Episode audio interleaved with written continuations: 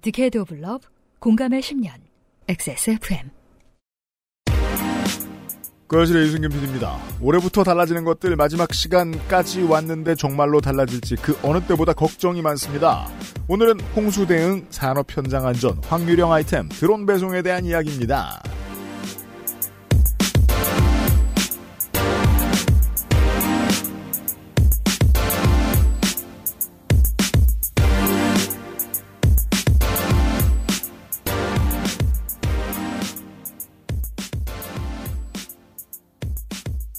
비상시국 대책회의와 함께 하시는 1월 첫 번째 주에 그것은 알기 싫다 토요일 순서 되겠습니다. 저는 윤세민 에디터와 함께 있습니다. 안녕하십니까 홍성갑입니다. 아니라고! 저는 윤세민 에디터와 함께 있습니다. 아, 안녕하십니까, 윤세민입니다? 제가요. 북한 이야기. 김여정 북한 노동당 중앙위원회 부부장은 대한민국 대통령에게 보내는 신년 메시지라는 본인 담화에서 윤석열이 1일에 발표한 이른바 신년사라는 것을 보면서 가뜩이나 어수선한 제 집안에 북핵 미사일 공포를 확산시키느라 새해 벽두부터 여념이 없는 그에게 인사말 겸 지금까지 세운 공로를 찬양해주고 싶은 충동이 생겼다. 안보 형세가 당장 전쟁이 터져도 이상하지 않을 만큼 매우 위태롭게 되고 안보 불안이 대한민국의 일상사가 된 것은 전적으로 윤석열 대통령의 공로다. 무식에 가까울 정도로 용감한 윤석열이 대통령의 권좌를 차지한 것은 우리에게 두 번 없는 기회다. 문재인 때 미친 것을 10배, 20배 아니 그 이상으로 봉창할 수 있게 해주고 있기 때문이다. 라고 했습니다. 이거 보셨어요? 네. 발표된 순간부터 꾸준히 조중동의 헤드라인에 올라오지 않았기 때문에 이 담화를 모르시는 분들이 많을 겁니다. 근데 저기 온라인에서는 이런 화제가 없더라고요. 신나죠. 예. 윤석열 짱! 이제 한참 했으니까. 김여정이 이 글을 쓰면서 스스로 만족해했을 것처럼 보이지는 이미지는 이겁니다. 우리는 윤석열보다 똑똑하고 윤석열은 꽤 무능하다. 저는 후자는 동의할 수 있는데 전자는 회의적입니다. 제 눈에 때로 김여정이 이준석과 겹쳐 보이기 때문입니다. 음, 김여정은 똑똑한데 본인이 생각하는 것만큼 똑똑한 것 같지는 않습니다. 그렇죠. 흔히 민주주의 공화정의 집권 세력이 겪을 수밖에 없는 여론 정치의 풍파를 겪어본 적이 없다는 점에서 그래서 경험 부족으로 인해 나오는 실수들이 많을 거라는 점에서 또한 입법, 사법, 행정권을 모두 쥐고 흔들고 싶어 한다는 점에서 김정은 정권은 윤석열 정권과 크게 다르지 않아 보입니다. 게다가 이 담화를 통해 문재인에게 속아서 한반도 평화 정책에 편승할 뻔했다는 고백은 매우 솔직해 보입니다. 왜냐하면 최근에 통일 전선부를 없애기로 했단 말이죠. 그리고 한 우리를 부르는 호칭도 바뀌었죠. 대한민국을 대한민국이라고 칭하면서 더 이상 통일 정책이 없음을 알렸다는 거죠. 그렇다면 이건 타이밍으로 보건데 그간의 북한의 정책이 상당 부분 남측의 눈치를 봐가면서 이루어졌다는 점을 드러낸 겁니다. 네. 우리는 종속 변수였다는 걸 인정하는 거 아닌가요? 누가 더 아마추어인가를 경쟁하고 있습니다. 양 정부가. 근데 경계심도 없습니다. 삐진 사촌 동생 같죠? 예, 양측 정부가 쌍둥이처럼 보입니다. 이 담화를 통해서 말입니다. 올해부터 달라지는 점! 잠시 후에 확인하시겠습니다. 그, 이 방송을 계속 제가 하고 있는 이유가 기재부는 매년 이걸 내잖아요. 네. 그러면은 뭐 궁금하시면 읽어보실 수도 있잖아요. 좀 길긴 하지만 이거 올해 몇 페이지야? 되게 짧아졌어요. 올해부터는 58페이지 이거 아 작년보다는 조금 늘었는데 그게 이제 두 가지 버전이 박근혜 문재인 정부 때보다는 확실히 적어졌어요. 사파 버전이 왜 있는 건지 모르겠어요. 그림을 봐도 이해를 못하게. 어, 맞아요. 있- 그건 옛날에도 있었어. 아, 근데 그리고- 옛날 사파 버전 되게 이해가 쉬웠는데 어 맞아 맞아. 지금 사파 버전은 그냥 사파만 들어가 있어요. 그냥 그림이야. 게다가 그 와중에 믿을 수 없는 것들이 있기 때문에 거르는 일 같은 것도 좀 해드리려고 하는 거예요. 보시면 184페이지에 나와 있는 우리 바다에 대한 방사능 감시망 확대 이게 있거든요. 해수부에서 한다는 게 이거 안 할 거잖아. 거짓말이잖아. 이런 건 걸러내 드려야 될 거 아니야. 거기 사파에 보면 웬 사람이 물 들고 있고 그 쓰레기통이 쳐다보고 있어 사람을. 이게 뭐야? 아 쓰레기통에 숨어서 감시하고 있나 보다. 물론 지금 말씀하신 것은 명확히 거짓이다라고 할 수는 없지만 저희가 어제 시간 마지막에 말씀드렸던 건 정말로 가짜 뉴스를 이 책자 안에다 집어넣었다라고 의심해 볼 수 있는 건이었죠. 해수부 하나만 더 알려드릴게요. 태평양 도서국 인근 공해상 방사능 모니터링을 실시하겠대요. 하면 안 되잖아요. 하면 안 되잖아. 응. 공해상이긴 하지만 게다가 2분기부터 하겠대요. 이게 무슨 소용이야? 아, 모니터로 찍은 다음에 그거를 계속 이렇게 보고 있겠다는 건가? 많이 버릴 건 지금 3, 3분기 동안 다 버렸잖아. 음, 음. 쓸모없는 일이잖아요. 이런 거라도 좀 걸러드리겠다. 음. 라는 의도에서 이런 방송을 계속 하고 있습니다. 잠시 후에 나머지 얘기를 해보죠. 그것은 알기 싫다는 한 번만 써본 사람은 없는 빅그린 프리미엄 헤어케어 장건강에 도움을 줄 수 있는 매일 매화 8시간 달아낸 프리미엄 한방차 더쌍화 나의 마지막 시도 퍼펙트 25 전화 영어에서 도와주고 있습니다. XSFM입니다. 매일매화는 화장실을 자주 못 가시는 분, 더부룩해진 장으로 힘들어하시는 분들께 도움을 드릴 수 있는 건강기능식품입니다. 매일 보는 즐거움 매일 매화 제조 극동의 칩함 판매 TNS 건강기능식품 광고입니다. 카렌듈라꽃 추출물 65% 살리실릭 애시드 6가지 뿌리 추출물 이 모든 걸 하나로 빅그린 카렌듈라 샴푸 Big Green 중지성용 탈모 샴푸 빅그린 카렌듈라.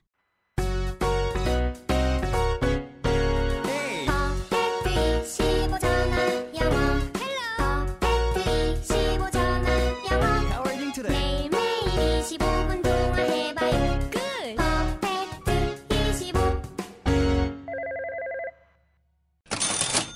작심 광고. 갓 시작된 24년입니다. 발빠른 자들은 벌써 Perfect 25를 하고 있습니다. 이게 이제 그 holiday 시즌 휴가 갔다 와서 Perfect 25 사장님이 저희에게 누누하게 강조하시는 거 아니겠어요? 회원들이 너무 많이 들어온다 1월 달에. 음, 음. 이때를 주의해서 피하셔서 등록하시는 것도 좋다. 개인적으로는 그런 생각을 하게 되네요. 2025년이 오면은 Perfect 25는 완벽한 25년을 위하여라는 뭐 그런 카피를 쓰면서 뭔가 행사를 하지 않을까. 돈을 그만큼 버셔야지 뭐 이렇게 뭐 엄청나게 시원하게 잘 되는 것 같진 않아요. 그러니까요. 아니 근데 잘 되고 있잖아요. 아무튼 광고하지 않아도 박 터질 그건-. 그건 그래요. 10년 전에 처음 만날 때만 해도 2025년까지 Perfect 25가 버틸 거라고는 생각하지 않았습니다. 음. 반대쪽도 마찬가지였겠죠.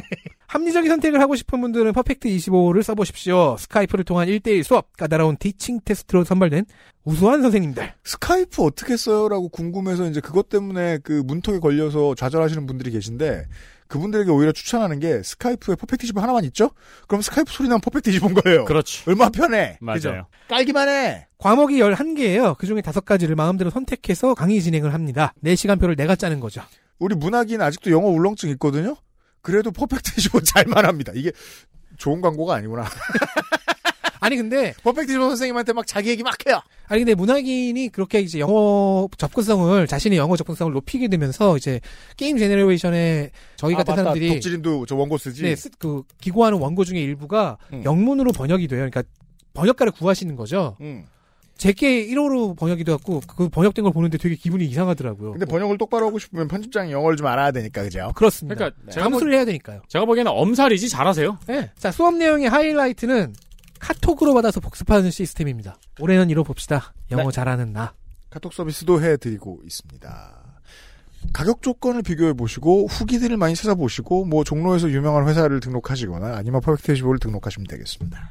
Perfect 25.com입니다. XS몰 안 들으셔도 돼요. 게임 얘기하겠습니다. 14번째 확률형 아이템 제재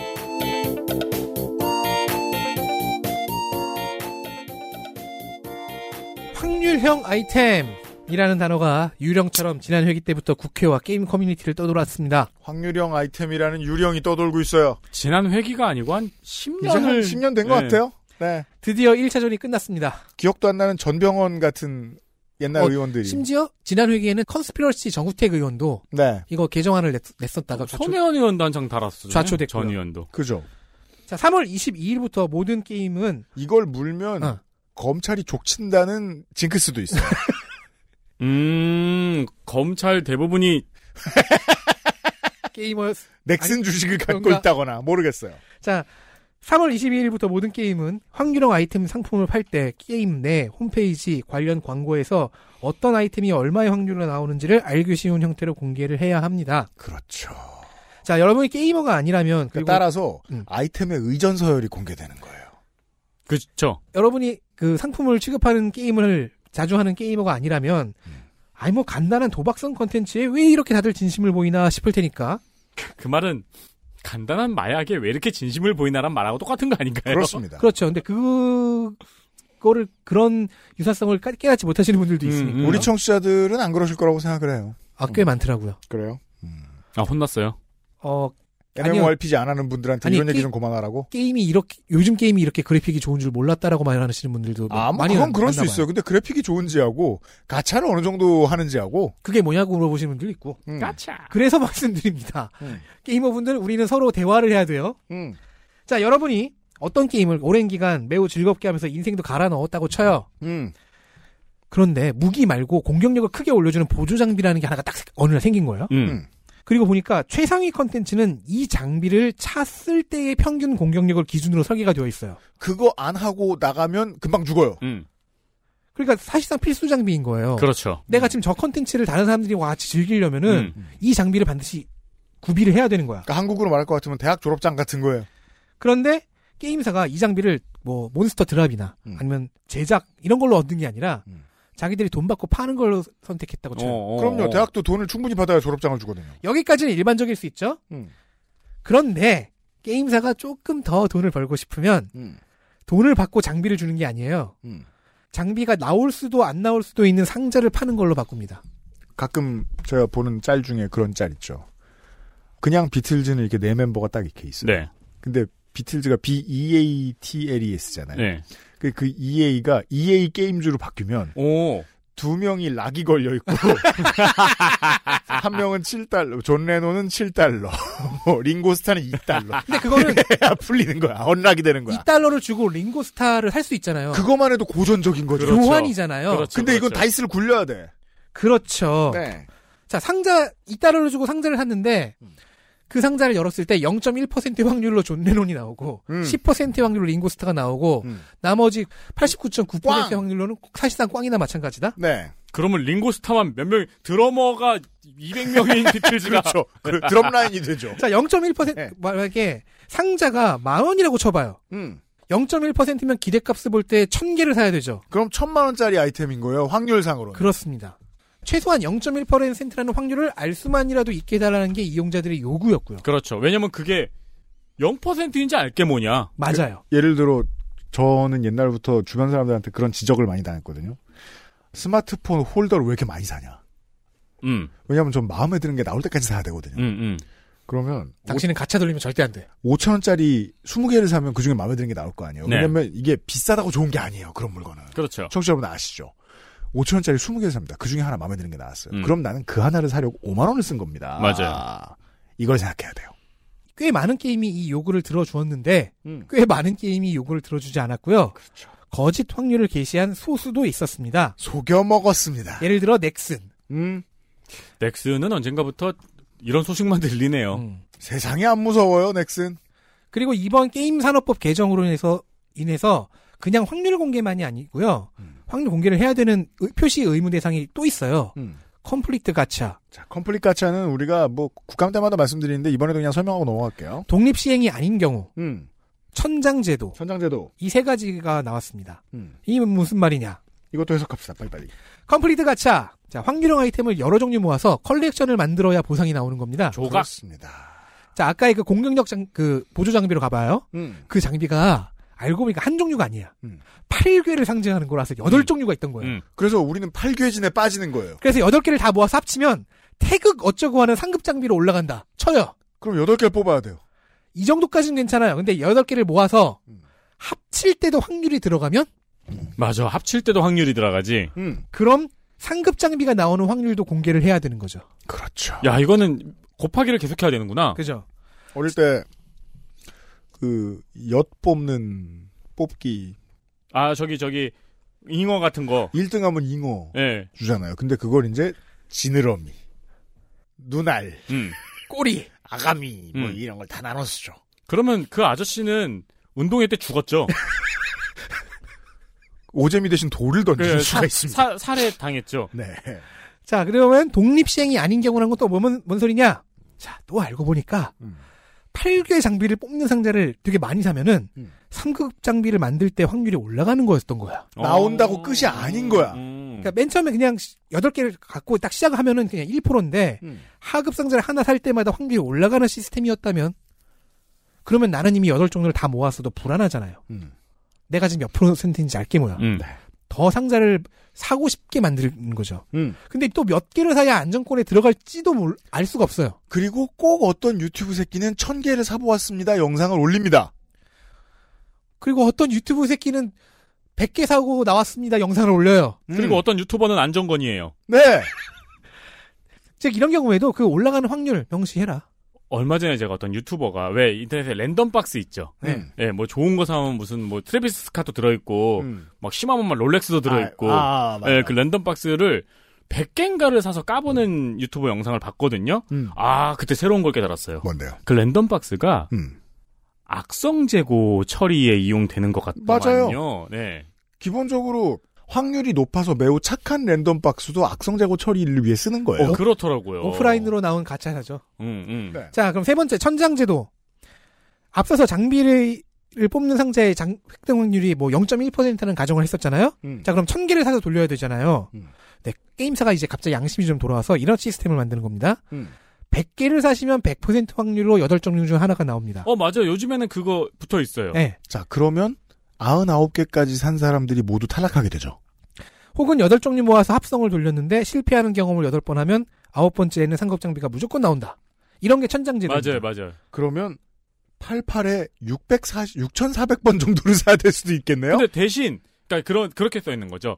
뭐, 10회 한 번 이용권 막 이런 게 있어요. 음. 10회를 한 번에 이용할 수 있게 해주는 거. 음. 거기 밑에 10회 중 한 번은 무슨 어, 무조건 무조건 뭐 최고 등급이 나온다. rare, rare 등급 확정적 획득 이렇게 돼 있는 자, 거죠. 이 천장 제도는 서버 입장에서 어떻게 활용되는지는 이제 게이머분들이 더 잘 아시겠죠.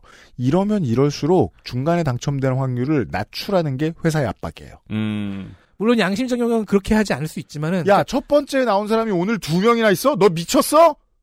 음, 음. 부장 오라 그래. 그래서 두 가지죠. 두 가지 저 좀 더 소비에 물론 부장이라고 안 부르죠, 게임 회사에서.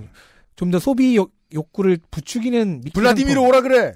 미끼 상품으로 쓰이거나 블라디미르라고 안 하나, 게임 회사에서. 무한정 꼬라박진 않게 해주는 안정 장치로도 쓰이고 음. 이거는 이제 게임사의 양심 문제에 달렸죠. 음, 그렇죠, 그렇죠. 자, 그런데 이제 전자의 경우면 지옥의 심연 오라 그래. 여덟 그렇죠. 종류 중 하나가 결정되는 확률도 공개해야 되고 음. 후자면 여덟 번 해야 한다는 그 사실을 공개해야 되고 음. 자 이런 식으로 그냥 기초적인 이해만 시켜드리면 두 가지 의문점이 드실 겁니다. 첫 번째 아예 확률형 아이템 판매를 금지하면 안 되나? 그래, 우리가 언제부터 확률형 아이템을 당연하게 받아들였어. 그러니까 아이템을 현질한다는 건 이제 이- 받아들였다 쳐도 음. 1대1 교환이면 안 돼? 그러니까 이런 거예요. 이 질문이 어려운 이유는 어떻게 해야 쉽게 설명하죠?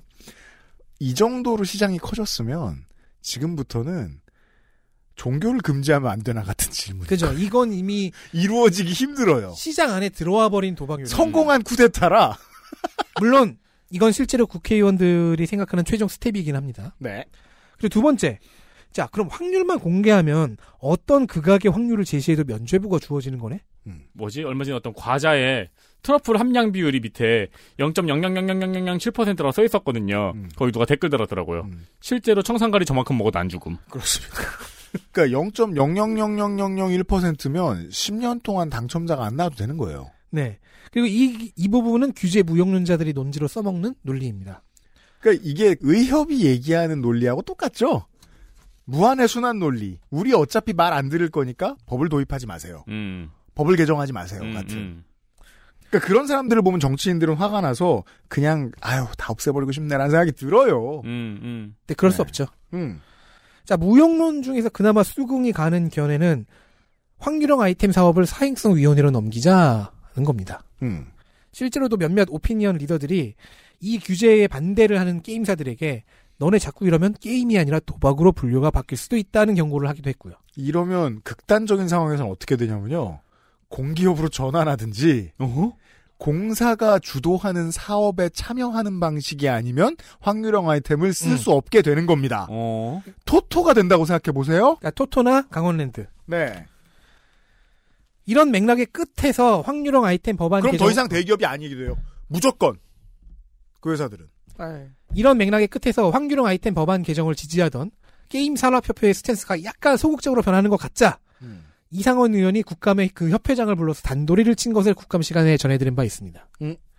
실제로 이상원 의원은 이 개정안을 추진하는 내내 다양한 형태의 방해를 직면했다고 하죠. 저는 그 중에 수사도 있지 않을까라고 살짝 의심하는 사람입니다. 음, 그건 의심이고요. 네. 그래서 이 개정안 논의에 참여한 주요 의원들의 이름은 알아둘 필요가 있을 것 같습니다. 민주당에선 이상헌, 유정주, 유동수, 국민의힘에선 하태경, 정의당에선 류호정 이 의원들이 주도적인 논의 주도 역할을 했고요. 특히 유동수 의원은 분명히 다음 스텝 그 다다음 스텝을 시사하는 발언들을 했습니다. 음. 반대론 혹은 신중론을 편 의원은 민주당에선 김윤덕, 음. 국민의힘에선 김승수, 이용 의원이 있습니다. 그렇습니다. 물론 나쁘게만 볼 수는 없고 말 그대로 신중론을 펴고자 하는 경우도 있어서 음. 그리고 한편 어 1월 3일에 보도가 나갔죠. 넥슨이 메이플 스토리에서 확률 조작, 공지 누락후 거짓 공지 이런 것들을 한 결과 과징금 116억을 때려맞았습니다. 전자상거래법 역대 최대였는데요. 음. 이 건으로 관련해서 올린 매출은 5,500억 원이었습니다. 와. 메이플 스토리는 한 번도 안 해봤거든요. 네. 근데 이런 소문을 들을 때마다 너무 위어드해요. 그 귀여운 그래픽에서 음. 흉흉한 일들이 너무 많이 일어난다. 그러니까 나도 어떤 게임을 하고 있어. 여기서 사람들이 막 다 고래가 되었고 막 돈을 막 엄청 쓰고 있어. 응. 근데 우리는 돈을 막 엄청 쓰고 있는데 메이플 스토리에 비하면 어, 아무것도 아니란 얘기를 듣게 돼. 그러니까요. 그럼 무서워지는 거야. 네네, 맞아요. 국민의힘 분위기는 제가 잘 모르겠고 김윤덕 의원은 정말 스탠스가 의문스러웠습니다. 이 문제에 대해서 아주 오랜 기간 동안 말입니다. XSFM입니다. 클렌징 화장품도 따로 쓰며 꼼꼼히 세안하는 당신. 혹시 그거 아세요? 두피 모공의 크기는 피부의 2.5배, 피지 분비량은 2배? 두피야말로 꼼꼼한 클렌징이 필요하다는 거. Big Green 두피를 씻자. 빅그린 카렌듈라 샴푸. 전하, 선대부터 내려오던 그 방식 그대로이옵니다. 8시간 넘게 다려냈느냐? 예, 어, 8시간 넘게 달인 후 10분씩 4번 김을 빼고 불순물을 제거하였습니다. 음, 맛이 좋구나. 어마마하게 진상해도 괜찮은 게냐? 예, 남녀노소 누구나 드실 수 있도록 오랜 연구 끝에 나온 한방차이옵니다. 좋구나. 이 한방차를 더 쌍화라 명하노라. 현대인에 맞춘 프리미엄 한방차 더 쌍화 건설 현장으로 넘어가겠습니다.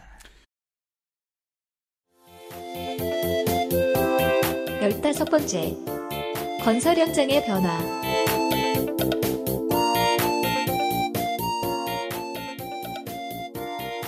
건설 안전 제도도 많이 바뀝니다. 음. 근데 배경 지식이 필요한 것들이 많더라고요. 음. 그다 적으려면 너무 길어지니까 어려운 건 좀 짧게 설명하겠습니다. 나도 이렇게. 좋습니다. 배경 지식을 알면 너무 길어진다. 어, 주로 그렇게 어려운 것들 중에 대표적으로 안전보건 조정자의 자격이 확대됐고요. 안전보건 조정자. 그리고 건설업 산업안전보건관리비로 심폐소생술 교육비와 자동심장 충격기를 구입할 수 있게 되었어요. 음. 이건 이제 세무회계의 문제겠죠? 네. 네. 그리고 스마트 안전장비 지원 사업도 확대가 되었습니다. 그게 저는 늘 궁금했어요. 그 건설안전관리원이라고 부를 수도 있는데 왜 굳이 이렇게 멋있게 안건 안전보건 조정자라고 할까? 조정을 해야 되니까? 근데 자로 끝나는 건 너무 멋있잖아. 와, 멋있지요. 예. 예. 원- 외, 외란 종결자가 그렇죠, 그렇죠. 네. 그리고 뭐 스마트 안전 장비 지원 사업도 확대가 됐어요. 음. 막 뭐가 접근하면은 삐삐삐삐 울리는 안전 모드 있고 막 그래요. 네. 그거 유튜브에 나와요. 궁금하시면 보세요. 네, 그 네. 로프 같은 것도 스마트 로프 막 이런 게 있더라고요. 실제로 작동합니다. 네. 네. 그리고 내 업체에 산업재해 예방 활동을 평가해서 입찰에 가점을 주었었거든요. 음. 근데 이거를 모든 종합 건설 업체로 확대를 했어요. 네. 이게- 이게 오히려 가점을 못 받는 천위 밖에 업체들에게 불리하게 작용을 했다고 그러더라고요. 그러니까 천, 천위 안에 들어, 들어야 한다. 음, 음.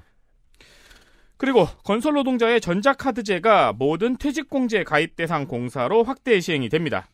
이게 건설 노동자의 퇴직 공제라는 게 있더라고요. 그죠. 이것도 오랜 노동 투쟁의 결과물 중에 하나입니다. 이게 뭐냐면은 건설 근로자는 계약 기간이 1년 미만인 경우가 많잖아요. 음. 그러니까 퇴직금이 쌓이질 않잖아요. 그래서 공제회에서 그런 노동자를 대상으로 사업주가 1 6,500원씩 공제금을 납부하는 거예요. 그래서 일당을 받아도 계산에 들어갈 수 있도록 해줬습니다. 그렇습니다. 그래서 이 사업장 저 사업장을 짧은 계약 기간으로 전전했다고 하더라도 그렇게 평생을 일하신 분이면은 이 퇴직금을 받아가실 수 있는 거죠. 그래서 저는 유연한 고용을 근간으로 한 미래의 노동 정책의 실험들을 가장 많이 하는 곳이 건설 현장인 것 음, 같더라고요. 맞아요, 알아보면 맞아요. 알아볼수록.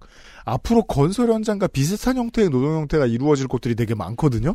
근데 그런 사람들을 위한 안전 장치가 꽤 많이 마련되어 있어요. 근데 이제 이제 이게 출퇴근을 기록하는 게 사실 사람이 하는 일이니까 그게 누락될 가능성이 음. 있어서 올해부터는 1억 이상, 그 공공사업의 경우 1억 이상, 민간사업의 경우 50억 이상의 현장에서는 사업주가 전자카드 출결 그 단말기를 설치를 해야 돼요. 음. 그래서 그걸 삥 찍고 들어가고 삥 찍고 퇴근해야 됩니다. 안 하면 법에 어긋난다. 그렇습니다. 그리고 건설 현장 화장실 설치 기준이 강화가 됐습니다. 음. 그동안의 기준은 그냥 300m 내에 화장실이 있어야 한다고만 규정을 했어요. 음. 1000명이 있던 만 명이 있던. 음. 그래서 건설 현장에 화장실 부족 문제가 있었는데 그게 올해 대두가 됐죠. 네. 그 신축 아파트에서 그런 일이 있었죠. 예, 인분이 발견이 돼서 음. 그래서 개정안에는 남성 근로자 30명당 1개, 음. 여성 근로자 20명당 1개 이상을 설치하거나 혹은 이용할 수 있도록 해야 된다고 정합니다. 이게 불만족스러운데 첫발이라 네. 저는 이건 이해해줘도 된다고 생각합니다. 훨씬 늘어나야 하지만 그렇죠. 근데 저는 이제 요즘에는 고층 아파트 건설이 많으니까 그 공간성에 그치, 높이. 대한 예, 높이에 대한 대책은 없는 것 같더라고요. 네. 부족합니다. 뭐 아직. 10층이 하나씩이라든가. 네. 음. 덕질인이 알 텐데 고양이는 총원 플러스 하나의 화장실이 필요하잖아요. 그게 원래 맞죠. 네. 사람이 20명에 하나가 뭐예요? 음, 음. 자, 최대한 간단하게 소개해드렸습니다. 홍수 얘기도 최대한 간단하게 소개해드리겠습니다. 그렇습니다. 최대한 간단하게.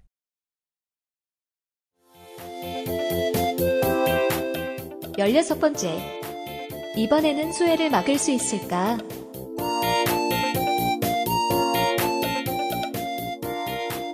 이번 정부 초반에 실정 중에 홍수 대응이 있었죠. 네. 이건 실정이라고 얘기해도 되겠죠. 아, 이게 왜 이 문장이 문제가 없냐면 아직도 정권 초반이기 때문에. 여러분들이 모르시는 게 있어요. 예, 윤석열 정권은 3년 반 남아 있습니다. 엄마. 와. 야, 내 나이는 빨리 먹고 왜 그 나이는 천천히 가지? 그러니까 이번 주에 놀라운 두 가지 얘기죠. 야당 대표의 의전 서열은 국가 8위다. 아, 윤석열 정권은 3년 반 남았다. 자, 그래서 뭐 소는 잃었지만 외양간은 고쳐야 되니까 법도 만들고 온라인 시스템도 만들고 AI도 끌어옵니다. 좋은 걸 다 붙이고 있다는 소리고요. 보죠, 디테일을. 일단 2월부터 한강 권역에 도시 침수 지도라는 서비스가 있는데 이걸 이제 확대 제공합니다. 이런 게 있었더랬습니다. 여러분 홍수 위험 지도 정보 시스템이라는 것이 있어요. 음. 그렇게 검색하면은 공공 홈페이지를 찾아가실 수 있고요. 여기에 도시 침수 지도라는 기능이 있습니다. 네. 여러 형태의 강우 시나리오를 적용해서 침수 예상도를 만들어 보여줍니다. 그러니까 집중 호우일 때 이미 움직이고 있던 게 있고 기본적으로 이게 넓고 강수량이 많을 때 쉽게 불어나는 낙동강에서 원래 시험을 오래 했어가지고 음. 음. 주로 이제 경남북에서 많이 보실 수 있습니다. 자전거 많이 타시는 분들이나 이런 분들이. 30년 빈도, 50년 빈도, 100년 빈도, 그러니까 100년에 한 번 올 만한 강우, 음. 뭐 이런 식으로 이제 시나리오가 있는데, 솔직히 30년에 한 번 올 만한 강우가 어느 정도인지 잘 모르겠어요. 음. UI도 직관적이지 못합니다. 네. 그래도 익숙해지면 지도에 침수 예상 권역을 색칠을 딱 해줍니다. 그렇습니다. 2월에 환, 한강 권역 100, 1135개 읍면동을 지원하는 1차 완성을 할 계획이고요. 추후 최대 강우 시나리오의 개수를 늘릴 예정인가 봅니다. 네. 500년 빈도의 시나리오가 예정되어 있어요. 환경부가 여기에 돈을 원래 많이 써왔습니다. 그리고 내년에는 이 서비스를 영산강, 금강 권역으로도 늘릴 예정입니다. 그렇습니다. 현재 기준으로 제일 서비스가 잘 되는 곳은 낙동강 권역입니다. 음. 홍수 예보 체계에는 AI가 도입이 됩니다. 음. 1단계는 뭐 AI가 학습을 해서 위험 지점을 예측하고 2단계는 검증이 딱 됐다. 그러면 이제 곧바로 특보를 발령을 하는 방식이라네요. 그래서 기존에는 홍수 특보를 사람이 수동 입력했는데 AI가 자동 입력하는 방식이 되나 봅니다. 음.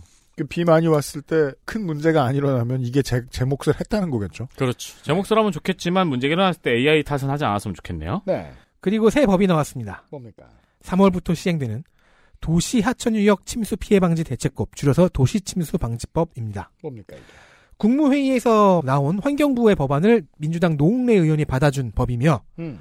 통상적인 홍수 대책으로 대응이 힘든 극한 강우에 대응하는 계획을 10년 주기로 정부가 만들도록 하는 법입니다. 네. 이 법에 의해서 정부가 기본 계획을 만들잖아요. 음. 그럼 그 계획에 의해서 건축 기준을 강화할 수도 있고 음. 침수 방지 시설의 관리를 여기랑 여기를 통합할 수도 있고 음. 홍수 예보 전담 조직인 도시 침수 예보 센터를 만들 수도 있습니다. 이런 얘기입니다. 뭐 그 외에도 저 환경부가 한다는 건 많은데 제가 알기로 환경부 예산 꽤 많이 깎였어 가지고 걱정이에요. 네 진짜로 할 돈이 있을지 좀 의심스럽습니다. 도시 침수 예보 센터 만들어놨는데 직원 두 명 이러면 어떡해요? 네. 개 중에 하나를 설명을 해드린 겁니다. 그러게 말이에요. 이 돈도 없는데 대체 팔공산 국립공원 승격은 왜 한 건지 모르겠어요. 그냥 동네 돈으로 하는 게 더 나을 것 같기도 한데. 그리고 전 그냥 지나간 이야기인데 무슨 무슨 행사를 유, 그 국제 행사 유치했습니다가 음. 들어온 거 처음은 아니지만 되게 오래 너무 오랜만에 봤어요. 무슨 행사를 취했죠? 여, 그러니까 제가 지금까지 봤던 거는 2020년인가에 딱 한 번 뭘 유치했습니다라고 그 바뀝니다 책자에 들어가 있는 거 딱 하나 하나를 봤거든요. 아, 아, 아. 근데 이번에 금년에는 두 개가 두 개나 들어가 아, 있더라고요. 아, 그래요? 어. 그런 걸로라도 어떻게든 페이지를 채워야 되나 아. 봐. 음. 어, 좋은 지적입니다. 페이지 채우기를 되게 열심히 했다는 느낌이 슬슬슬슬슬 듭니다. 작년에도 그랬죠 뭐. 그 환경부 얘기 나왔으니까 이 얘기를 하고 싶은데 순환 자원이라는 걸 국가가 지정을 해줘야 돼요. 유해성이 낮고 돈도 크게 안 드는 어떤 에너지 자원, 음. 무슨 자원이 됐든 이런 것들을 기업들이 발굴해서 이거 어, 승인해 주세요라고 하면 그 사업을 본격적으로 진행할 수 있는 거예요. 원래 그렇게 되는 거겠죠? 근데 이걸 고시제로 바꾼대요. 고시? 네. 그러니까 환경부 장관이 이게 순환 자원이다라고 일괄 지정을 해주는 거예요. 아, 세례를 주는구나. 네. 이걸 규제 개혁이라고 얘기했거든요. 그러니까요. 그것도 좀 어이없어요. 이게 무슨 의미지? 그게 어제 마지막 시간에 말했던 그 이상한 문장과도 똑같 비슷한 거잖아요. 이게 무슨 의미지? 그런 의미 아닌 것 같은데? 아니 왜 이렇게 관치 경제를 좋아해요? 환경부가 그게 뭔 줄 알고 회사들이 만들어내는 걸 음, 그러게. 아이디어를 왜 환경부가 내요? 내부 인력은 있나? 그러면 사실은 똑같이 돌아가는데 지정고시를 신청을 하는데 그 과정을 알려주지 않겠다는 뜻은 아닐까? 이게 좀 어려워가지고 심각성이 안 느껴질 수도 있는데 기업이 신청하는 과정을 공개하지 않겠다는 건 로비를 받겠다는 뜻 아닐까? 그렇죠. 그리고 고시를 한다는 거는 이거는 뭐 실제 그런 일이 일어났다는 게 아니고 굉장히 자연스러운 연상입니다. 음. 고시를 한다는 건 특정 기업에 몰아주기가 편하다는 거죠. 그죠? 그 올해부터 바뀌는 것들 중에 환경부 관련해서 가장 의문스러운 것들 하나 지적하고 넘어가도록 하겠습니다. 자, 산업 안전으로 다시 돌아가겠습니다. 뿅! 17번째 50인 미만 사업장 산업안전 대진단 요거는 올해부터 바뀌는 정책은 아니에요. 음. 그 2024년 이제는 달라집니다. 이제부터 달라집니다에는 없는 내용이에요. 네. 그런데 제가 그냥 넣은 거예요. 그래요? 네. 그리고 많은 양반들의 간절함이 담겨 있는 비상 대책이에요. 그래요? 국민의힘과 정부가 향후 2년 동안 50인 미만 사업장에 대한 안전보건 관리 체계 구축을 대대적으로 지원한다고 합니다. 자, 해석해 드릴게요. 50인 미만 사업장에 대한 안전보건 관리 체계 구축을 대대적으로 지원한다. 뭔가 막 보편복지인 것 같죠? 실제로는 중대재해법에 처벌받지 않도록 해주겠다는 소리입니다. 그걸 제가 썼어요, 밑에. 네. 자, 내용을 한번 보겠습니다. 아, 맞다, 썼다. 자, 내용을 한번 보겠습니다. 아주 이 정부와 국민의 힘으로서는 굉장히 전향적이에요. 네. 소원이 이루어진 것 같은 느낌, 아, 그 뭐랄까. 세상이 뒤바뀐 것 같은 느낌이에요. 음, 좌파구만. 음. 일단 50인 미만 사업장 전체를 대상으로 산업안전 대진단을 실시하고요. 대진단. 그리고 중점관리 사업장 8만 개 플러스 알파. 음. 에는 이것저것 패키지로 지원한대요. 지원. 사업장의 안전보건 관리 체계를 구축하기 위해서 컨설팅도 지원하고 컨설팅. 외국 인력 대상 안전교육 프로그램도 진행하고 외국 인력. 산업안전학과를 추가로 신설해서 음. 26년까지 안전 전문 인력 2만 명을 양성한대요. 양성. 갑자기 왜 이렇게 잘해줘? 엄청 잘해줘요. 예. 이 정도면은 진보 정당이에요. 음. 그리고 작업 환경 안전을 위해서 스마트 안전 장비를 도입하고요. 음. 안전 동행 지원 사업을 확대하고 뭐 예방 모델도 발굴하고 확산하고 음. 민간 주도의 산업 안전 생태계를 조성한다고 합니다. 이 진보당이구만. 좋은 말들이 아주 많아요. 음. 원하청 산업안전 상생 협력, 음. 건설 현장 산재 예방 투자, 음. 외국 인력 하청업체의 중대재앙 예방 역량 강화. 민주노총도 이 정도까지는 안 했어요. 그러니까 민주노총이구만. 이 사업을 무려 1, 4분기부터 바로 시행한대요. 당장 장장 초기 집행하고 무려 경제단체와 합동으로 이행 상황을 점검한대요. 경제단체가 점검을 할진 모르겠지만 아무튼 경제단체가 안 돼요. 네. 그리고 후속 대책 및 제도 개선을 속도감 있게 추진하겠다고 합니다. 아, 이 부분은 조금 불안하다. 속도전한다. 좋아 빠르게 가죠 이게. 네. 음.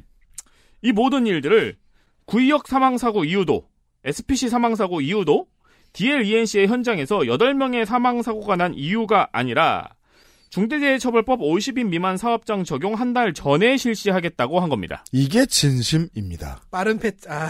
제발 대놓고 잘못하고 있는 기업들이 처벌받지 않게 해줘.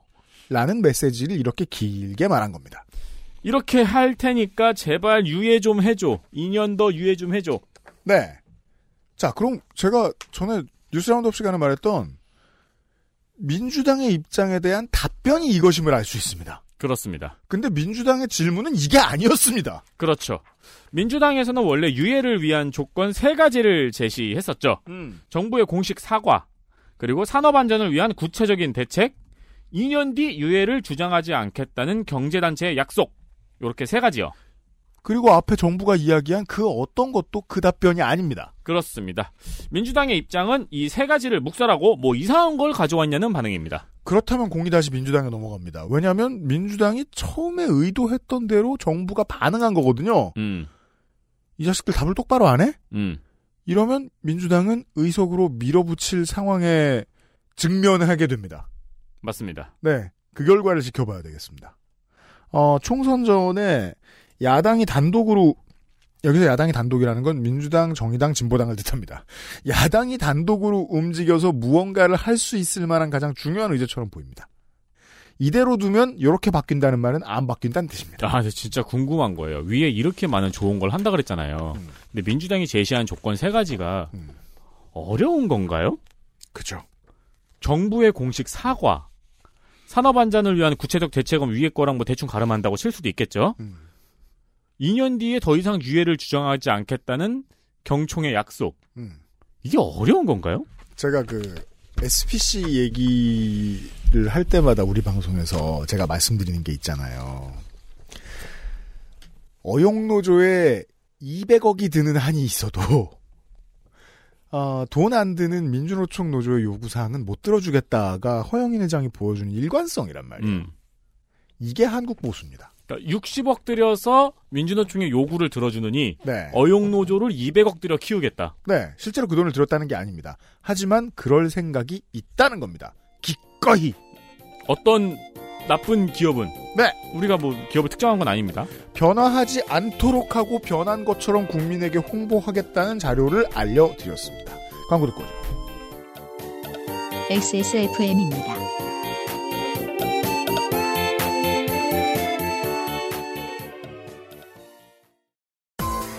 십 분으로는 부족합니다. 당신의 실력을 충분히 높일 수 있는 최적의 시간. 25분간의 전화 영어. Perfect 25.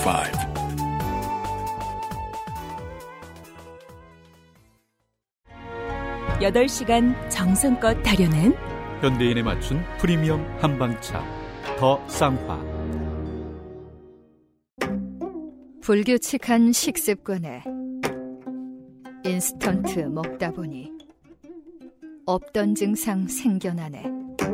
답답하다 배변 활동.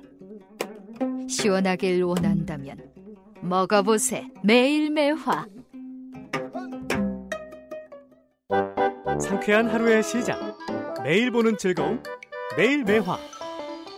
제조 극동 에치팜 판매 TNS 건강기능식품 광고입니다. 제가 속이 안 좋아요. 매일 매화가 다 떨어졌기 때문인 걸로 보입니다.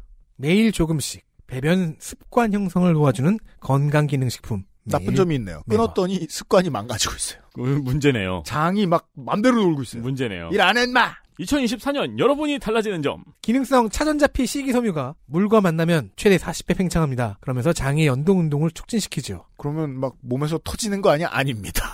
조금 들어가 있습니다. 다 그런 거 계산을 해요. 사람들이. 자, 락토바실러스 혼합 유산균 17종과 현미배와 효소 분말 등 부원료로 기능성을 더 높였고요. 작은 크기의 환으로 입안에 달라붙지 않고 편안하게 목넘김을 합니다. 쓰고 뭐 그런 것도 없어요. 아무 개- 맛도 없어요. 개별 포장이고요. 그래서 휴대하기도 간편합니다. 화장실이 무서운 당신 매일매화로 개선해 보심이 어떻겠습니까? 아, 매체에서 관련된 광고를 하고 있는 비슷한 제품들이 많은데요. 가볍고 싼 편입니다. 효과는 똑같거나 더 나을 겁니다. 액세스몰에서 매일매화를 만나보시고. 자, 누군가가 하긴 합니다. 새로운 모빌리티를 이용한 상행위. 18번째. 드론 배송.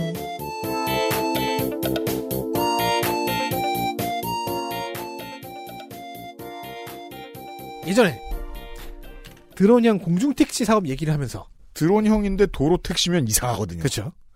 미래가 왔는데 정말 가능한지 의심이 든다는 식으로 전해드린 적이 있죠. 음. 이번에는 조금 정도가 낮은 미래입니다. 음. 3월부터 섬, 항만, 공원, 음, 그리고 산간까지도 이제 드론 배송이 시작이 됩니다. 한국 같은 나라한테는 필수입니다.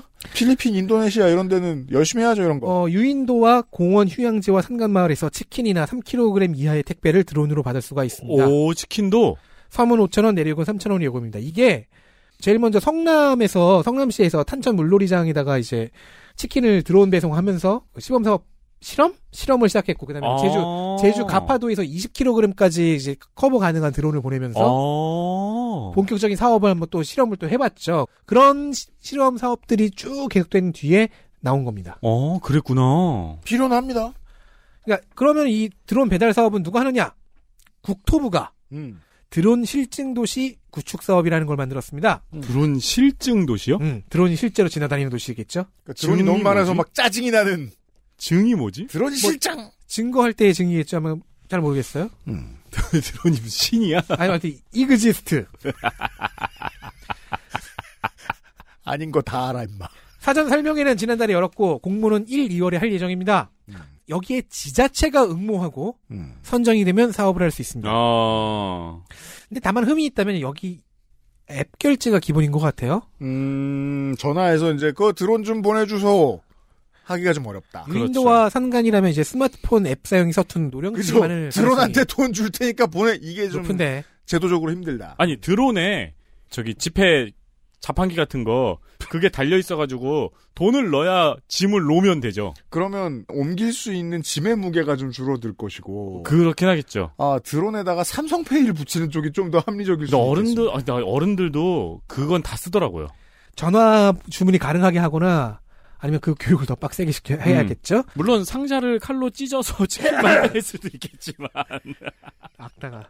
자, 아무튼 이 사업을 진행하기 위해 만든 것이 드론 배송 상용화 표준 모델이라는 겁니다. 앞서 말한 뭐 성남시나 제주 가파도 뭐 이런 네. 이런 모델들을 다 모은 다음에 음. 그러면 이렇게 이렇게 이렇게 턴키 방식으로 어떤 시스템을 구축을 하면 어- 이런 인프라를 구축하면 됩니다. 음. 라는 모델을 하나 만든 거죠.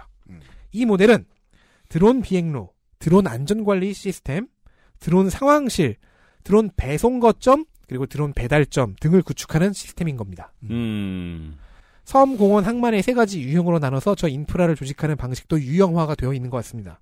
근데 제가 좀 의구심을 갖고 보는 거는 단위 사업당 4에서 5억 원 정도가 지원 예산이라고 나와 있어요. 예를 들어서 상황실 구축에 1.5억이 배정되거든요. 이거 상황실에서 사탕 까먹는 데 쓰는 돈인데요. 이거. 이 안에서 CCTV 설치, 모니터링, 드론 영상 수신 시스템 구축과 운영이 다 되어야 합니다. 그럼 직원이 없습니다. 아 그리고 그, 그, 아 직원이 없어도 이 돈으로 안 돼. 지자체도 돈을 같이 써야 되는 게 아니면 좀 턱없이 부족해 보입니다. 음, 아니면 드론이 없어요. 그렇죠. 뭐든 없어요 지금 이 돈이면. 이거 개소식하면 끝이야. 그렇지. 그냥 뭐, 뭐 개소식 방울토마토 값이야. 사람 등에 드론이라고 써붙일 거야? 어쨌든 이 사업 구축은 지난주인 12월 20일에 가결된 생활물류 서비스 산업발전법 줄여서 생활물류법 개정안 때문입니다. 어쩔 수 없어서 진 짜 말벌을 교육시켜서 성공한 거야. 생활 물류 벌이죠. 킬러비. 교육의 성공. 네.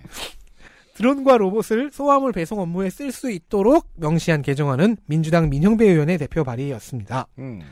어, 이 개정안을 포함하는 국토교통위원장 김민기 민주당 의원의 통합 개정안을 보니까 그 외에도 뭐 여러 가지가 있더라고요. 음. 성범죄 및 강력범죄가 있는 사람은 배달 대행 기사로 이- 일하지 못하게 아, 하고 김민기 의원 안을 소개하는 거예요, 갑자기? 아니 통합 아니었으니까 음. 다른 것 안들은 또 뭐가 들어가 있나? 음. 뭐 오토바이 배달 시에 교통법규 위반을 줄이기 위해 음. 면허 보유 확인 및 교통법규 교육 같은 안전관리 강화도 한다. 국회는 일을 한다. 저희가 늘 말하는 바입니다. 네. 저도 지금까지 알아본 이제 제 개선된 제도들은 아직까지 어떤 특정한 기업한테 특혜를 주는 것은 보이지 않았습니다. 음. 어, 다만 이제 이게 오세훈 시장 안처럼 막 드러내놓고 막그 그런 느낌은 아직 없었는데. 국토부의 이 모델이 앞으로 이제 패치도 되고 막 이러면서 여, 이 지자체 저 지자체 다 설치가 되고 이게 이제 그랬는데 어느 지자체가 그걸 팔겠다. 그죠. 결국은 지자체의 정치가 어떻게 작동되느냐가 기업들한테 가장 중요한 메시지일 것 같았습니다. 지역 네. 유지나 지역 대, 그 지역 세력에게 먹힐 수도 있는 근데 거죠. 드론 사업이 그렇게 쉽게 진입할 아무 돈 많이 그러니까 두 가지. 큰 돈입니다. 유통망 사업과 관련된 보험 사업. 음, 음. 이것들은 지금 정치권에 로비를 하려고 눈독을 들이고 있는 업체들이 꽤 있는 것으로 음. 알고 있습니다. 이 부울경의 드론 배달 사업이면은 누군가는 군침을 흘릴 수 있죠. 그럴 수 있죠. 아 근데 너무 활 쏴서 맞추고 싶다. 네. 어, 울산시가 지금 관련된 사업을 열심히 하고 있던데, 네. 그렇고요 자, 아, 소소한 것들을 정리하고 이번 주 이야기를 끝내도록 하겠습니다.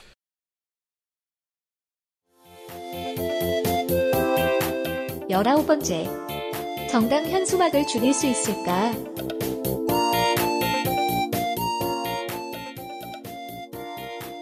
네 이제 제 원고는 짧고 소소하지만 알면 좋은 living point 같은 소식들만 남았습니다. 좋아요. 역시 국감 시간에 전해드렸던 내용의 후속입니다. 음. 정당 현수막이 난립되고 있는 원인이 2022년의 규제 완화 때문이라는 지적을 국감 시간에 전해드렸죠. 기억나십니까? 네, 그래서 평시에 현수막이 심지어 대선 때 현수막보다 많았다. 음. 이러면 총선은 어떻게 하냐? 지금도 엄청 많죠? 그렇죠. 어, 요런 염려를 전해드렸었는데, 올해 법이 바뀌었습니다. 음. 현수막을 읍면동별로 두 개씩만 걸 수 있게 바뀌었고요. 음. 100제곱미터가 넘는 읍면동에는 3개까지 걸 수 있도록 하는 예외 규정을 두었습니다. 100제곱미터가 안 넘는 동은 이제 구시가지에 조금씩 있습니다. 그, 뭐, 그러면 이제 두 개 아니면 세 개인 거예요? 그쵸? 그렇죠. 네. 네. 그리고 어린이 보호구역이나 소방시설 근처에는 설치할 수 없습니다. 음. 합리적이네요. 그러니까 초등학교 앞. 음. 근데 뭐, 야하거나 이상하진. 근데 아니, 아니, 근데 위험할 수 있으니까. 이게 가끔 뭐 아, 내용 때문이 아니라 음, 표지판이나 신호등을 가, 가, 가- 신호등을 가리는 경우가 있죠. 각도에 따라서 맞아요, 네, 맞아요. 그런 경우가 있어요. 소방시설 아, 그 근처면은 또 그 불 붙을 가능성도 있고. 아니 왜냐면 거기로 뭐 사다리가 설 수도 있는 그쵸, 거고 그쵸, 호스가 지나갈. 수도 있는 거잖아요. 제가 알기로도 지난번에 우리 국감할 때도 찾아봤는데 그 불연제를 써야 한다거나 뭐뭐그 그 난연제를 써야 한다거나 음, 음. 그런 규정은 아직 없는 걸로 봤습니다. 맞아요, 맞아요. 네네. 아이스크림도 안 닦여요 손에 묻은 거. 맞아요. 음. 닦으려고 해본 놈들이 있어요. 접니다. 네. 안 닦여요. 음. 오히려 까매져. 어. 거, 기는 나도 알아. 음. 나도 고백할게. 왜 그래, 애들! 더럽게! 저는 아이스크림은 아니었고. 제가 올해 본 현수막 중에서 제일 웃긴 건 그거였어요. 뭐요? 안양 서울 편입. 그거는 이제 그러니까 안양 땅을 이렇게 진짜로 물리적으로 떼서 들어서 이제 가- 갖다 놓는다는 것도 띄워서 들어갈 수 있는 자리가 지상이 없으니까 의왕과- 공중에 띄우겠다는 일이고. 의왕과 과천이 좀 곤란해지네요. 근데 이제 그, 그 지도를 봤어요. 왜냐면 가자지구와 서안처럼 그렇죠, 되거든요. 그렇죠, 그렇죠. 네. 과천은 서울과 접경해 있고 안양은 진짜 조그맣게 접경이 돼 있어요. 아, 그러니까 맞아요. 그거는 의왕은 접경이 안 돼 있어. 네. 그럴 바에 그냥 말 그대로 그냥 안양을 이렇게 땅을 딱 떼서 공중에 띄워야 돼. 그러니까. 접경돼 이게 있다니까 서울로. 서울이랑. 그- 그게 더 낫지. 그때 다들 얘기했잖아요. 국민의힘 저거 거짓말이다. 음, 음. 증거는 뭐? 관련된 특위, 그러니까 관련된 테스크포스의 대표가 조경태다. 음, 음. 왜 부산 사람이라서 저걸 한다는 거냐. 안 한다는 거다. 아휴, 근데 그때도 이거 뭐 지지하네 마네 막 감론을박인 것처럼 분위기 몰고 가려는 사람들 꽤 있었거든요. 정말 정치 혐오 생기게 돼요, 이러면. 아, 정치 혐오가 아니죠. 정치 평론 혐오 생기게 돼요. 이게 뭐예요? 아직도 이러고 안양 말고도 있을 거요. 있겠죠. 있겠죠. 네. 예. 아, 아마 접경이었던 데는 다 띄우지 않았을까요? 그때 제일 웃긴 게 그거였어요. 김기현 더러 관계토 대표.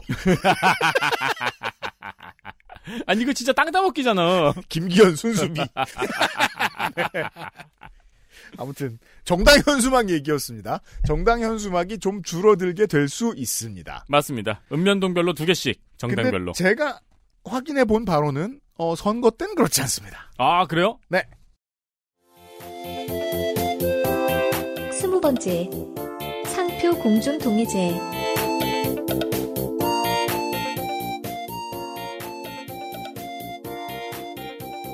자, 유승균 PD가 그것은 알기 싫다의 상표권 등록을 했는지 모르겠습니다. 빨리 해야 되는데 귀찮아 죽겠네. 패러디 제목인지라 원제인 그것이 알고 싶다가 상표권 등록을 했다면 아마 하고 싶었어도 유사성 때문에 등록이 거절됐을 겁니다. 아, 우리 방송 제목 안 했죠? 실제로 이제 특허청에서 이런 얘기를 해요. 기역 지역에서 식당을 열려고 했는데 상표를 딱 등록을 하려고 보니까 비슷한 이름의 상표가 아. 저기 니은 지역에 있어서 등록이 거절됐다. 아, 김천국밥. 그쵸. 뭐 부부식당, 음, 음. 뾰식당. 고, 뾰, 뾰, 뾰식당. 그렇죠. 뾰식당. 어. 네. 아, 그러니까 이게 유사성 때문에 등록이 그냥 거절이 되는 거예요. 음, 음. 그러면 이제 원래 갖고 있던 사람이 음. 아니 뭐 지역도 다르고 뭐 음, 아니면 음. 뭐 업종이 다르다 아니면 뭐 괜찮다 음. 해도 안 된다는 겁니다. 음. 하지만 5월 1일부터는 SBS가 승낙을 해준다면 음. XSFM이 그것은 알기 싫다의 상표권 등록을 할 수가 있습니다. 아, SBS와 접촉을 해야 되겠군요. 근데 SBS와는 접점이 없잖아요.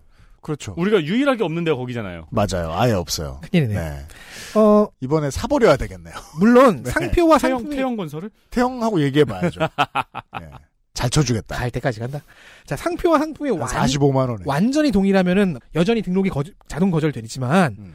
둘중 하나만 동일하거나 뭐 유사한 정도라면 선출원자가 승낙할 경우 수출원자가 후출원자가 등록이 가능한 제도가 상표법 개정을 통해 생겼습니다. 아, 선출원자가 승낙을 하면은 아, 그럼 뾰식당 사장이 가서 부부 식당 사장한테 허락을 받아올 수 음, 있다는 음. 거예요. 근데 나, 그 부부 식당은 부천에 있고 삐오 식당은 뭐 부안에 있으면 음. 소비자가 오인할 가능성이 별로 없잖아요. 어쨌든 그래서 이것을 상표 공존 동의제라고 이름이 붙었습니다. 국민의힘 구자근 의원의 개정안입니다. 음, 이건 비교적 민생 법안에 속하네요. 네. 이걸 뭐 삼성이 이런 거 가지고 고생 고생할 일은 없습니다. 어 맞아요. 오히려 삼성이 지금은 안 쓰는데 등록해놓은 뭐 상표가 있다고 쳐요. 음. 근데 어떤 소상공인이 정말 비슷한 걸 생각을 해내버리는 바람에 음. 어 근데 상표가 등록이 안 되네? 그럼 뭐 그런 거면 보통 이제 실제. 실질적으로 이득을 얻는 것은 저 중소기업이나 그렇습니다. 가능성이 높긴 합니다. 자, 근데 더 중요한 부분은 상표 공존 동의제와 함께 손질된 부분입니다. 뭔데요? 흔히 꼬꼬면과 낙곰수 케이스 라고 하는데요. 낙곰수는 알겠는데 꼬꼬면은 뭡니까? 이경규 씨가 한 10년도 훨씬 전에 예능 남자 자격에 선보인 꼬꼬면이 상품화가 됐잖아요. 이게 10대 청취자 여러분들 모르실 거예요. 저 꼬꼬면이라는 아이템이 갑자기 신라면만큼 많이 팔렸던 때가 있습니다. 그러니까 예. 그래서 꼬꼬면을 상품화를 했- 하니까 음. 어떤 랜덤 가이가 썸 가이가 꼬꼬면을 상표 등록을 먼저 해버렸죠. 아 맞다 그랬다 기억났어. 그렇죠. 그래서 썸 가이가 했어. 그래서 이경규의 꼬꼬면으로 상표 등록을 우회 시도해야 했던 역사가 있습니다. 아 그랬구나. 이게 제가 알기로 21세기 픽처에도 있었던 일이고요. 네. 네, 20세기 픽처 거기도 있었던 일이고 음. 그리고 요거 같은 경우에도 1부터 100까지 다 등록을 해버렸대요. 이 회사가 미리. 세븐틴 티. 예, 예. 그게 네, 네. 아 그, 그런 걸 방지하려고. 아, 그리고 그렇구나. 지금 트위치가 이제 철수하면서 많은 스트리머들이 치지직으로 옮겨갈 준비를 하고 있잖아요. 맞아요. 네. 그래가지고 많은 랜덤 가이들이 유명 BJ들의 채널명을 지금 선점해놓고 있대요. 아 팔려고. 세상에. 자, 그 저는 그런 음. 농담 봤어요. 미국에서 누군가가 어, Four Guys라는 상품명을 등록을. 음, 음. 음. 근데 이게 4가 이제 로마 표기법으로 돼 있어서 IV 이렇게 돼 있는. 거예요. 음. 근데 Five Guys에서 어느 날 이제 등이 고장 나서 F랑 E가 어머, 불이 안 어머, 들어오면 어머, 우와! Four Guys가 되잖아. 상표권 침해다. 그걸로 고소하겠다. 우와. 물론 뭐 농담의 영역이고 실제로 되는지는 모르겠습니다. 이론상 가능하다. 네. 낙검수도 이런 케이스였는데요. 이게 제가 딴지일보 근무할 때예요. 아, 낙검수도 있었어요? 랜덤 가이께서 나는 꼼수다를 갑자기 상표 출원해버려서 회사 전체가 곤혹스러웠던 적이 어, 있습니다. 아 맞다 그건 난 기억해. 어. 심지어 이 랜덤 가이브는 적대 세력이 선점할까봐 먼저 상표 등록을 했다는 선제 방어 개념으로 설- 해명을 했어요. 아, 니네 편이다. 이게 정치 고관여층 중에 어 약간 어 그러니까 그 이성의 지평선 밖으로 넘어가실까 말까 하는 분들이 계세요. 그 저도 딴지 라디오에서 그 알씨를 할 때 이런 분들을 더러 만나봤던 기억이 나요. 음. 아니 뭐 저런 행동을 직접 다 하지? 음. 생각만 하는 게 아니야 이런 분들은. 편집부였던 사람 입장에서는 그 피해 다니는 게 정말 힘들었는데 음. 아무튼 그래서 아 그럼 선제 방어 개념이세요? 그러면 이제 취소해 주세요 하니까 싫다고 하는 거예요. 내 꼬얌. 무슨 말인지 알아요? 당신들이 이 상표권을 가져가면은 순수성이 훼손될 것이다. 그러니까 이성의 지평선으로 넘어간 사람이 그냥 막썬 랜덤 거 알고 막 되게 이상한 사람이 그렇게 생각하실 필요도 없는 게 더불어민주당이 민주당이라는 단어를 등록 못하게 하고 민주당을 창당한 사람이 지금 민주당 국회의원이에요. 어. 심지어 옛날 서울시장 후보죠. 어.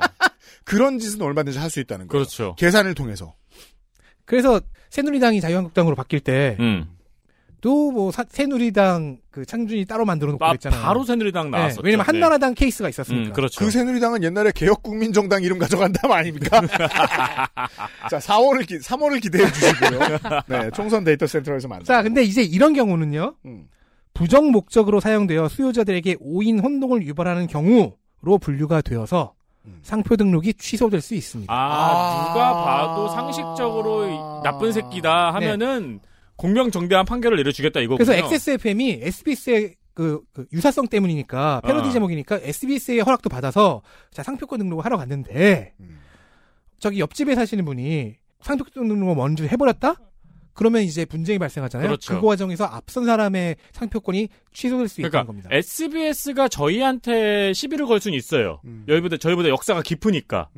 그리고 저희가 뭐 그럴 수는 있지만 엉뚱한 사람이 저희 걸 쓸 수는 없다는 그래서 거죠. 제가 갑, 제가 갑자기 그것을 하기 싫다는 상표권 등록을 했으면은 음, 음. 그 성가비가 하면은 다툼이 있을 수 있는데 그게 있죠. 아니고 무슨 어디 순창의 쌀밥집 사장님이 했어. 그렇죠. 그러면 저는 그 사람은- 이길 수도 있다는 거야. 그 사람은 상표 등록을 취소할 수 있는 거죠. 왜냐면 이 방송을 아카이브가 있으니까. XSFM이니까. 음. 그러니까 SBS는 안심하시고 허락해 주셔도 됩니다. 아, 제발 의도대로 됐으면 좋겠네요. 음, 이해됐습니다. 상식의 선을 좀 집어넣는 거네요. 네. 네, 황당한 사람들을 배제하고. 뭐, 저, 저도 다른 많은 여러분들과 마찬가지로 꼬꼬면을 한 번만 먹어보고 안 먹었는데, 한 번 샀을 때 그 생각은 들긴 들었어요. 이경규 의가 굳이 왜 들어가야 되지?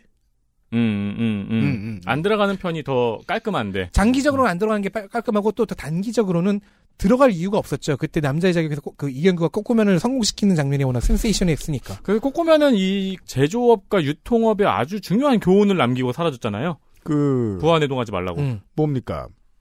저작권과 저작 인저권에 대해서 시스템을 만, 국가가 시스템을 만들어내는 일이 이렇게 지난한 과정이라는 게 중요한 것 같아요. 음, 음. 예. 중국은 엄청 힘들 거예요, 그것 때문에. 요새. 음. 예. 어쩌면 엄청 행복하구나. 그러니까 이제 오리지널이 된 기업들이 있거든요. 아, 그렇죠. 예. 그리고 후발주자들도 관시 등에 업으면 막 할 거란 말입니다. 아, 그쵸, 그쵸, 그쵸. 힘들 거예요. 음. 네. 자, 이번 주 방송 마지막 이야기는 매크로 이야기 좋네요, 이거. 스물한 번째 매크로와 문화재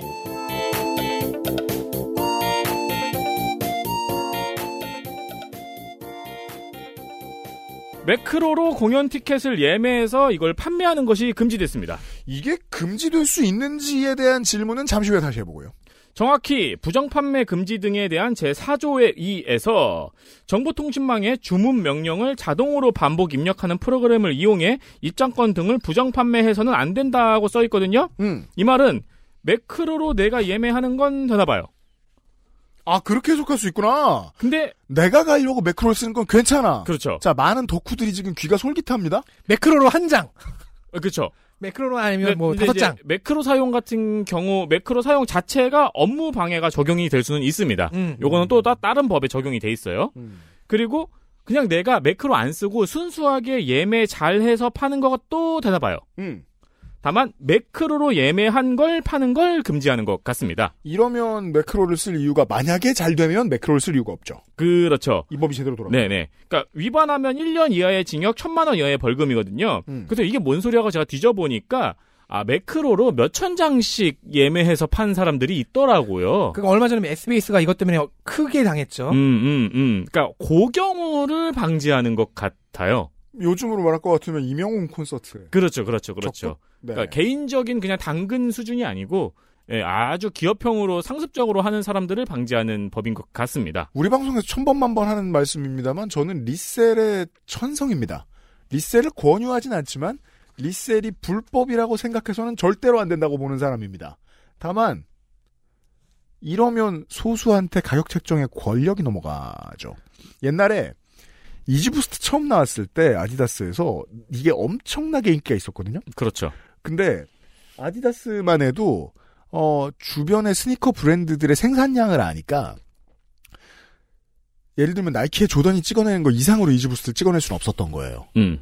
이러면 가격 경쟁력이 방어가 안 되니까. 음. 근데 문제는 전국의 알바 라인을 쭉 가지고 있는 거대한 리셀상이 있었던 거예요. 그 셀럽이 됐죠. 네. 그래서 그 사람이 물량을 7, 80%를 독점하죠. 네, 네. 그러면 아디다스가 아니라 그 리셀러 한 사람한테 가격 결정권이 정해지거든요. 그죠. 돈은 이거- 그럼 그 사람이 벌게 되는 거죠. 이 권력을 해체해 주는 거예요. 이게 중요하다는 겁니다. 그렇죠. 네. 이게 생각보다 정치가 열심히 고민해야 되는 문제인 게 예를 들어 새롭게 어떤 관광지에 뭐 오피스텔 같은 게 쭉 들어섰어요. 근데 거긴 원래 오피스텔이 들어설 곳이 아니야. 음. 그러면 한참 투자 엄청 많이 할 때 언제죠? 팬데믹 때 음. 이런 때 한 건물에 방을 막 열대 개, 30개, 100개씩 사는 사람이 있습니다. 그 사람이 에어비앤비 하죠. 음, 음, 음. 그러면 그 한 사람이 도시 전체의 생활 환경을 다 망치거든요. 음, 그렇죠. 이런 독점이 생겨나지 않도록 해주는 법안을 계속해서 정치가 고민해야 됩니다. 그렇죠. 그런 것의 일환이라고 보시면 될 것 같아요. 그러니까 사실 뭐 공연 준비 기획은 이명웅 씨와 임명웅 씨 소속사에서 개- 쎄 빠지게 하고 음. 거기에 맞춘 티켓 가격까지 책정을 해놨는데 그 모든 권력을 매크로를 운영한 사람들이 한 50%의 티켓만 가져가도 빼앗아갈 수 있는 거잖아요. 그죠? 네. 그러니까 뭐 19만 원에 했는데 55만 원에 팔았는데 그게 다 팔았어 리셀러한테. 더 비쌀 걸요. 다 팔렸어. 네. 100만 원을 했는데. 근데 그걸 몇 사람이 결정한다? 저는 그건 아니라고 생각합니다. 그렇죠, 그렇죠. 네. 그러니까 지금까지는 이제 고경우를 방지하는 법안인 것 같습니다. 네. 단순히 안표가 아니고 네. 이런 어, 어마어마한 네, 매크로를 사용해서 어마어마한 표를 확보하는 사람들을 네. 리셀러가 팀을 이뤄서 한 10장을 지들이 먼저 선구매해가지고 그냥 10명이 놀아가졌다. 음. 그건 괜찮다고요. 그렇죠, 그렇죠. 전 그건 괜찮다고 생각합니다. 네. 그걸 말씀하셨잖아요. 한 장 살려고 매크로를 쓰는 사람이 없, 어딨냐고. 음. 네. 음. 끝으로 문화재 얘기는 뭐예요? 아, 문화재라는 말이 앞으로 국가유산이라는 말로 바뀐다고 합니다. 아 저는 이거 자- 이거 작년에 국감 때 처음 봤어요. 어, 어. 국민이라는 말을 동료 시민으로 바꾼다는 설도 있어요? 한동훈 비대위원장이 이 말을 쓸 때 가장 큰 문제점은 누가 동료 시민인지 아닌지를 계급으로 정해놓고 그걸 내가 정할 권력을 가지고 있다는 것처럼 말하기 때문이잖아요. 음, 그렇습니다. 모두가 동료 시민이고 그들의 눈치를 보겠다는 게 아니라 내가 동료 시민이라고 부르는 사람만 동료 시민이고 나머지는 자격 없어 라는 말을 하고 시- 있다는 게 버락 오바마의 동료 시민과 한동훈의 동료 시민이 다른 점이잖아요. 음. 이게 나쁜지 아닌지는 내용을 좀 보죠. 문화재란 말을 유산으로 바꾼다? 네, 유산으로 바꾼다고 합니다. 기존의 문화재라는 말이 일본의 명칭을 그냥 그대로 가지고 온 거래요. 일본 좋아하면서 왜 그래? 그래서 재산이라는 의미가 담겨 있기 때문에 음. 이 의미를 빼고 역사와 정신 그리고 미래까지 포함하는 의미의 유산으로 바꾸고 지금 뭐 무형문화재, 유형문화재 분류 체계가 있잖아요. 네. 요것도 문화유산, 자연유산, 무형유산으로 개편된다고 합니다. 그래서 아마 문화재청의 이름도 바뀌겠죠. 유산청은 왠지 어 상속 얘기하지 마요. 아니 곡식으로 만든 천연 감미료 같잖아요. 어, 그러네. 이게 이제 그 찬바람에 그냥 두면 엿이 되고 음. 유산청은 좀 이상한데? 국가유산청 그러면은 뭐 좀 괜찮지 않나요? 그럴 수도 어 맞아요. 국가유산청으로 바꿔요.